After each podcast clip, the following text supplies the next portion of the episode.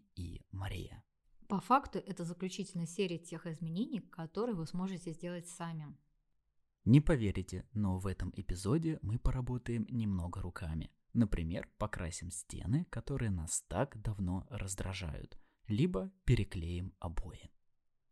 Кстати, не обязательно менять все, можно перекрасить только некоторые.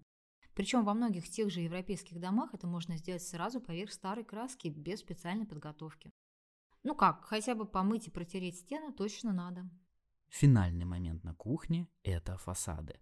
Дерево, однотонная гамма, что-то неоклассическое. Отлично впишутся и под ваши новые ручки, да и весь стиль кухни в целом. Ковры – наше все. Сколько же уюта они могут сразу прибавить. Завершаем работу с декором, заменой или покупкой этого элемента во всех помещениях, где это необходимо.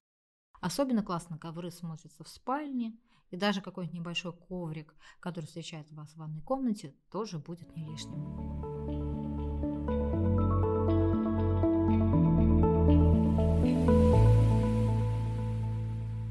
Намекнем еще на то, что поменять обивку кресел или стульев это не так сложно. Даже купить на местных барахолках недостающие места для сидения – это не грех. Красить можно не только стены, но и плитку. Уже появились специальные краски. Особенно вне мокрых зонах, то есть туда, куда практически не будет попадать вода.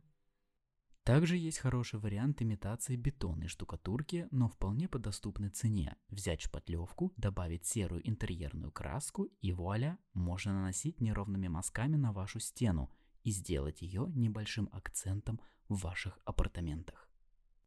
Если не хочется заморачиваться, всегда можно нанять специалистов.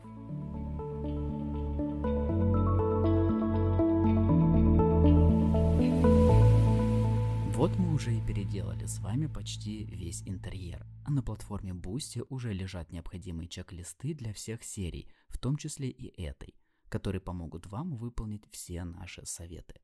Ссылка на Boosty есть в описании подкаста.